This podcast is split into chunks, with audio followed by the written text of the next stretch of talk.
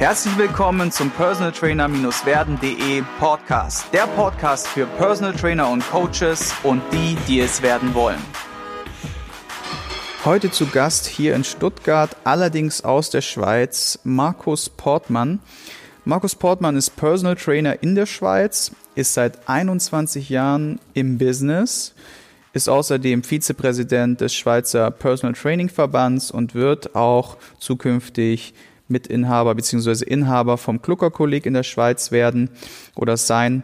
Und ich sage herzlich willkommen im Podcast. Hi. Wie immer fange ich mit der ersten Frage an, Markus. Wie bist du denn zum Personal Trainer geworden? Wie war so dein Werdegang? Was, wie war das? Ja, als ich vor über 20 Jahren ähm, Physiotherapie studiert habe, bei einer holländischen Akademie, gab es so diesen Personal Trainer noch gar nicht, also bei uns in der Schweiz. Und mich hat da gestört, dass dann die Leute einfach für neunmal kommen und dann gehen sie wieder. Meistens kamen sie dann wieder mit dem gleichen Problem zurück. Und ja, dann habe ich doch gedacht, da muss doch was anderes geben, damit man die Leute auch länger äh, trainieren kann und betreuen. Und dann bin ich eigentlich so, ja, fließend eigentlich ja zum Person Trainer rübergegangen. Genau. Okay. Und äh, vor 21 Jahren, da war ja PT noch so ein bisschen in den Kinderschuhen. Wie, wie hat sich das denn so entwickelt oder wie war da so deine Herangehensweise? Wie hast du das, wie hast du dein Start-up in Anführungszeichen durchlaufen? Ja, am Anfang war es wirklich so aus der Physiotherapie, dass die Leute gesagt haben, du Markus, ich würde noch lieber gerne bei dir länger bleiben, wie können wir das machen? Und äh, ja, dann habe ich das so äh, wahrgenommen und echt cool gefunden und dann doch gedacht, mir fehlen doch noch ein paar Dinge, eben was gibt es noch für Trainingsarten und Möglichkeiten. Ähm, ich habe dann danach noch Sportwissenschaften doch äh, studiert und andere Dinge noch gemacht, bis ich dann schließlich da war und mir so die Tools, ja, sozusagen gelernt habe, so durch die Schulungen, die ich gemacht habe, genau. Mhm. Und wenn du dich mal so zurückerinnerst, was waren so deine größten Herausforderungen in dieser Gründungsphase? Mit welchen Fragen hattest du dich damals so beschäftigt? Was hat dich irgendwie so ein bisschen, ja, so getriggert? Also was war so die Herausforderung damals? Ich hatte natürlich damals gar niemanden, den ich äh, fragen konnte. Du weißt es mit den geschäftlichen Dingen, wie äh, bei uns gibt es so die Pensionskassen und so weiter, die Versicherungsdinge, wo ich gar nicht wusste, was ich da machen muss. Das habe ich dann wirklich so alles alleine abklären müssen. Und ich hatte wirklich niemand, wo ich da fragen konnte, du, äh, wie machst du es im Person Training mit deinen Kunden? Und das war schon die Herausforderung. Für mich war jeder Kunde dann total eine Herausforderung. Ich war aufgeregt, das weiß ich noch, fast für jeden Kunden. Und das hielt an sich so ein paar Jahre an. Genau. Und gerade, wie war so der Schritt? Du hast dann direkt im mobilen Service angefangen, ne? Wie, wie kamst du zu deinen ersten Kunden? Was hast du da gemacht oder wie hast du das ja. bewältigt? Ähm, ja, das sind dann wirklich Leute, wo ich nach Hause gefahren bin mit dem Auto, alles mitgeschleppt habe. Und äh, ja, das war dann am Anfang schon ein bisschen hektischer mit dem Zeitmanagement und so weiter, wo ich gar nicht gewusst, ja, wie lange habe ich bis, bis ich da hinfahre und so weiter. Das, das ging dann meistens mehr als eine Stunde, weil ich hatte gar keinen Plan zum Teil am Anfang. Und ja, das war eigentlich am Anfang so die, ja, die Schwierigkeiten. Und wie ich das bewältigt habe, ja, das, das ging einfach dann mit der Zeit, mit der Routine. Genau. Mhm. Das heißt, einfach über die, die vielen Male, die du dann Personal Training gegeben hast, hat sich dann irgendwann mal so eine gewisse Routine oder Sicherheit eingestellt. Würdest du sagen, dass es schon sinnvoll ist, sich mit dem Thema Zeitmanagement vorab ein bisschen auseinanderzusetzen, bevor man sagen wir mal, ganz wild von Kunde zu Kunde hetzt und dann vielleicht sogar mal zu spät kommt oder vielleicht auch irgendwie ja einfach viel zu viel Zeit aufbringt, obwohl man das Ganze hätte effizienter und effektiver gestalten können? Ja, ich denke, es ist am Anfang schwierig, wenn man jung als Person Trainer startet. Man möchte es immer gut machen und jeder äh, Kunde ist einem so viel wert und dann fleucht man sich am Anfang auch ein bisschen im Ganzen, dass ich wirklich denke, ähm, ja, dass man sich wirklich zuerst so eine Planung machen sollte, was möchte ich genau mit dem Kunden machen, ähm, dass ich genau das versuche zu planen mit der Hinreise, wenn ich zu den Kunden nach Hause fahre, zurück mit der Nachbearbeitung und Vorbereitung und so weiter. was natürlich dann mit der Erfahrung dann wegfällt, also mit, mit der Vorbereitung, die fällt dann mit der Zeit dann weg, wenn man das dann wirklich etliche Jahre macht. Aber am Anfang sind das schon die Schwierigkeiten, ja. Ja, gerade so, ich glaube, dass die Nachbereitung auch oftmals so ein Faktor ist, was viele Personal Trainer sich erst gar nicht oder angehende Personal Trainer sich gar nicht im Klaren sind, dass sie danach noch äh, einiges zu tun haben, verwaltungstechnisch, organisationstechnisch, auch das ganze Management vom Business, ne, von den Steuern, von allem, diese ganzen Punkte und auch die Terminsetzung, die Terminlegung. Die Leute denken sich so am Anfang, ja, ich gehe dahin, mache ein Training, krieg meine Kohle und dann hau ich wieder ab. Nur das ist ja bedeut, bedeutend viel mehr, was ein Personal Trainer da leistet. Was, was sind so Punkte, wo du sagst, was da noch mit dazukommt oder worauf man achten könnte oder sollte? Ja, es sind vor allem dann die Trainingspläne, wenn man die anbietet, dass die dann äh, bearbeitet werden müssen, auch erneuert zu der Ernährung, wo man dann äh, ich habe da keinen Standard bei der Ernährung, ich passe sie dann jeweils an von den Kunden. Das kann sein, dass die eine beim einen funktioniert, beim anderen nicht. Die wird dann total umgestellt. Das ist dann Zeit, die dann einem äh, nicht bezahlt wird. Das sind dann wirklich etliche Zeit, die man da auch dran sitzt und wird dann oft vergessen. Äh, die administrativen Sachen wie die Steuern und so weiter, wo ich aber jetzt jemanden habe, der das für mich macht. Und äh, ja, das sind halt die Dinge, die einfach dazukommen, die einem gar nicht so bewusst sind, genau. Mhm. Du bist ja jetzt seit 21 Jahren im Business und ich ziehe da wirklich meinen Hut vor dir, weil ich weiß, was bei Mareike und mir, ist meine Frau, ähm, da in den zehn Jahren Selbstständigkeit im Personal Training alles passiert ist, wie viel unglaubliche Mensch, viele Menschen und Coachings wir kennengelernt und gemacht haben. Und ich habe auch einige Kollegen gesehen, die in den Burnout gekommen sind, weil sie einfach sich überladen haben mit Arbeit. Ich habe viele Leute scheitern sehen auf ihrem Weg. Man sagt ja auch, ein, über ein Drittel, glaube ich, der Existenzgründungen scheitert schon in den ersten drei Monaten. Und jetzt nach 21 Jahren, was würdest du sagen, wie hast du das Ganze durchgehalten vor allem und was sind so was, wie hast du es geschafft, im Grunde am Ball zu bleiben und ähm, wie schafft man es, da eine gewisse Balance auch reinzukriegen? Ja, also ich habe ähm, als Person Trainer äh, bin ich, andere auch sehr viel alleine. Das ist einfach sehr, ein einsamer Job auch oft, wirklich das 1 zu 1 Training.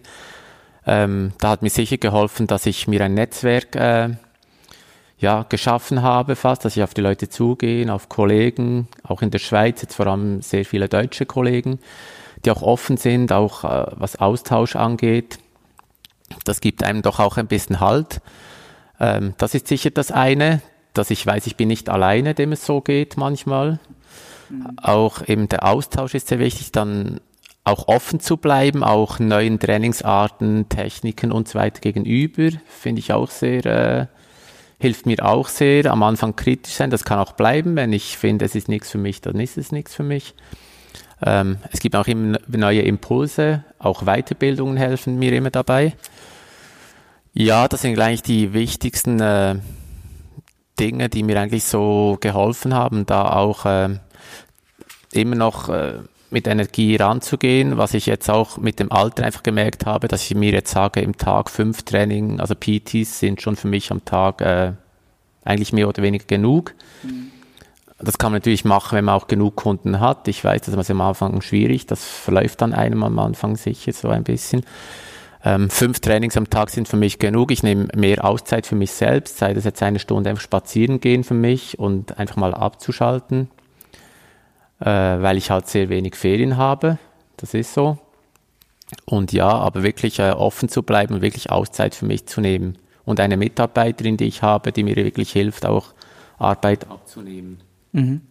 Das sind so drei wertvolle Punkte, die du da nennst, ähm, dass man sich auf jeden Fall am Anfang bewusst ist, dass dieser Job, obwohl man viel mit Menschen zu tun hat, wenn man ihn intensiv betreibt, und Markus betreibt ihn sehr intensiv, und ich kann es auch aus meiner Erfahrung sprechen, wenn du wirklich für deine Kunden rund um die Uhr da bist, dann lebst du in deiner eigenen kleinen Welt. Und da ist zum Beispiel so ein Netzwerk oder so ein Podcast, wie ich ihn jetzt im Grunde auch ins Leben gerufen habe, um einfach auch wieder mal mehr Kontakt zu kriegen zu anderen Leuten, zu anderen Trainern, auch mal reinzuhören, wie fühlen die sich, wie ähm, schaffen die das, alles zu bewältigen ähm, und vor allem manchmal ist es auch einfach gut, sich auszutauschen und mal in Anführungszeichen auszuheulen über seine ganzen Punkte, mit denen man im Grunde ist man selbst als Personal Trainer eher der Kummerkasten und saugt immer den ganzen Kram auf. Und du brauchst aber auch irgendwie jemanden, wo du es wo du es auch wieder weitergeben kannst, ohne dass du jetzt sagst, du musst dich jetzt irgendwie regelmäßig auskotzen.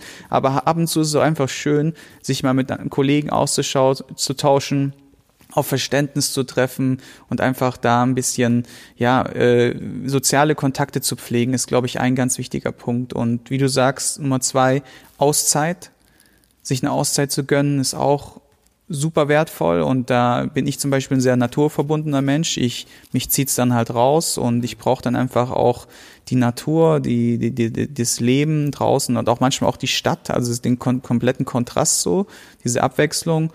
Und das dritte, was du gesagt hast, einfach so in dieser Energie zu bleiben und sich nicht zu überlasten, also gleich von Anfang an sich eine Strategie zurechtzulegen, dass man vielleicht mit zehn PTs am Start, äh, am Tag startet, aber irgendwann auch sich so eine Balance einpendeln sollte, dass man nicht zu viele Personal Trainings am Tag macht, weil einfach es so ist, man verliert den Fokus, man verliert das Feuer, man verliert auch die Energie. Von, von, von Jahr zu Jahr wird es einfach auch anstrengender, weil man ja selber auch älter wird. Ne? Und das darf man nicht vergessen, das ist auch noch ein Faktor, der da mit reinspielt. Am Anfang kannst du gar nicht genug Trainings geben und du, du sprühst vor Funken vor Energie und irgendwann kommt der Punkt, wo du sagst, hey, ich muss mal ein bisschen kürzer treten, sonst brenne ich aus. Ne? Und deswegen, äh, das sind auf jeden Fall sehr wertvolle Tipps, die du da von dir gegeben hast.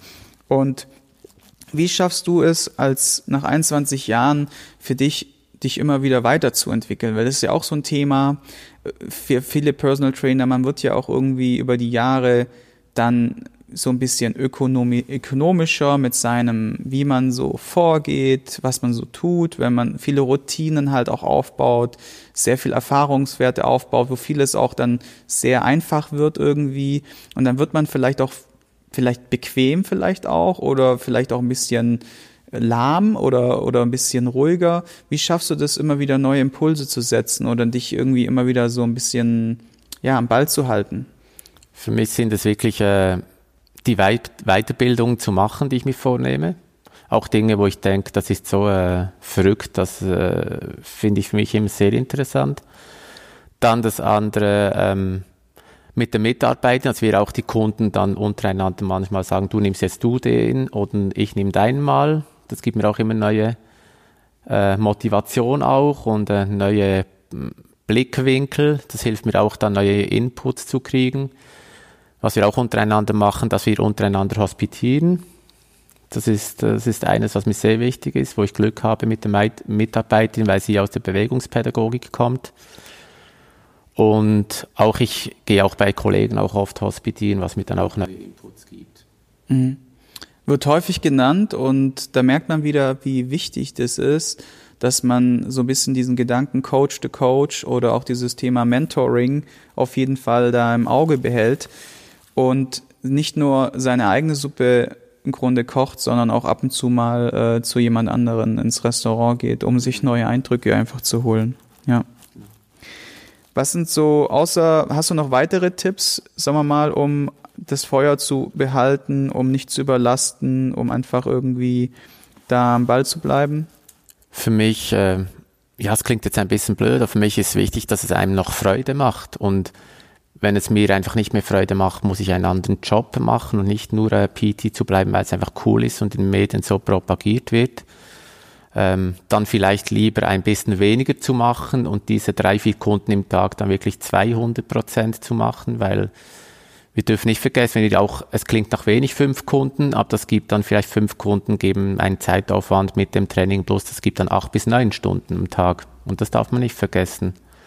Und wirklich das Feuer auch so zu behalten, sich wirklich bewusst zu werden, mache ich es gerne und was mache ich gerne, mit welchen Kunden arbeite ich gerne, das ist vielleicht sehr wichtig. Also wenn ich, das Akquisegespräch ist bei mir kostenlos mit den Kunden, es kann im Café sein oder im Studio, wo ich dann auch abspüre, äh, stimmt da gegenseitig und wenn es für mich auch stimmt, dann ist es auch gut und das freut Ich mache kein Person Training mehr, wo ich denke, da stimmt es auch zwischenmenschlich nicht.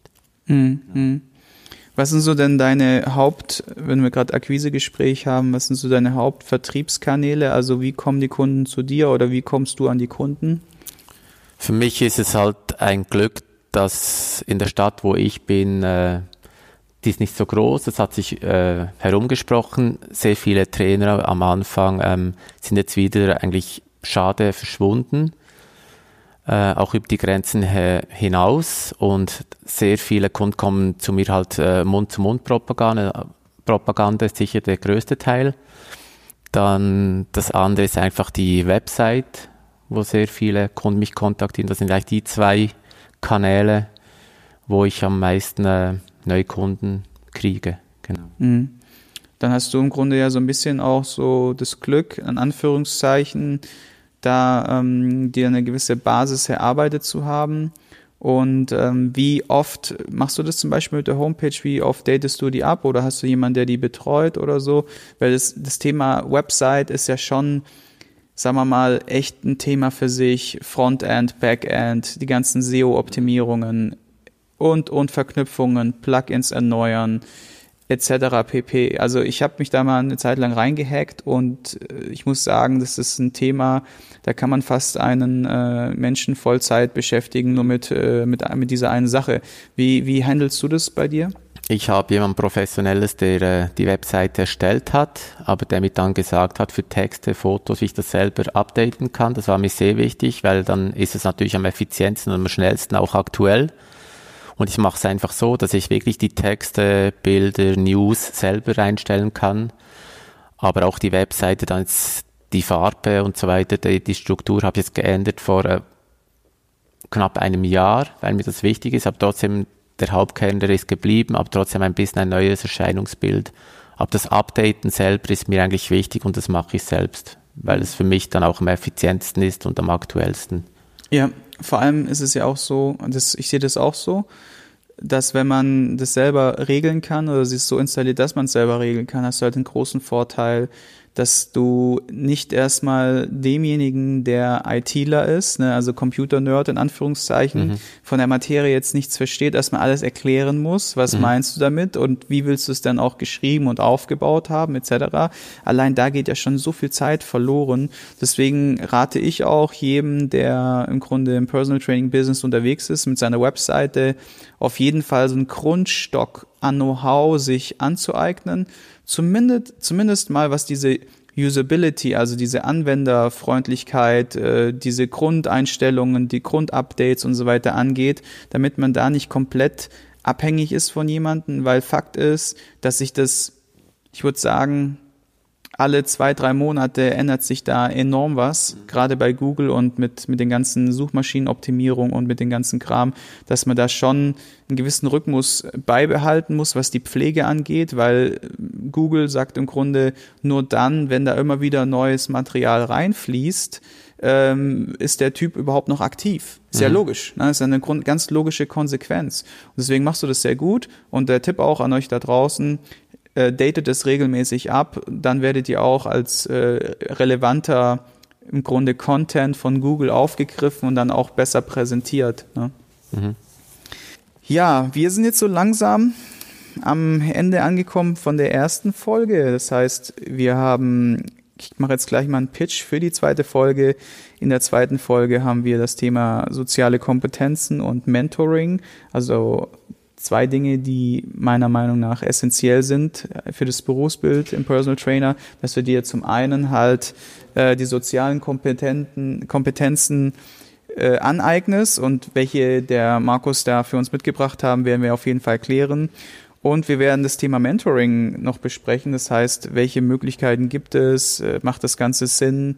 In welcher Form macht man das? Und so weiter. Und wir werden natürlich auch über Markus größtes Learning beziehungsweise seinen Fehler, den er davor gemacht hat, sprechen und was ihr dann daraus mitnehmt, was ihr dann dadurch besser machen könnt. Ich sage schon mal vielen Dank für die erste Runde. Bitte. Liebe Grüße auch an alle Zuhörer aus der Schweiz und aus Österreich.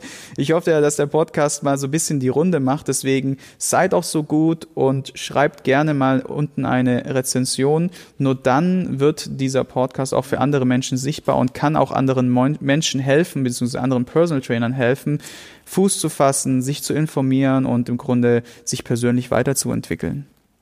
Ich hoffe, du konntest ein paar wertvolle Impulse für dich mitnehmen wenn du diesen Podcast informativ findest, dann abonniere ihn doch einfach für weitere spannende Folgen. Und vergiss nie, die wichtigsten drei Buchstaben im Leben sind T-U-N.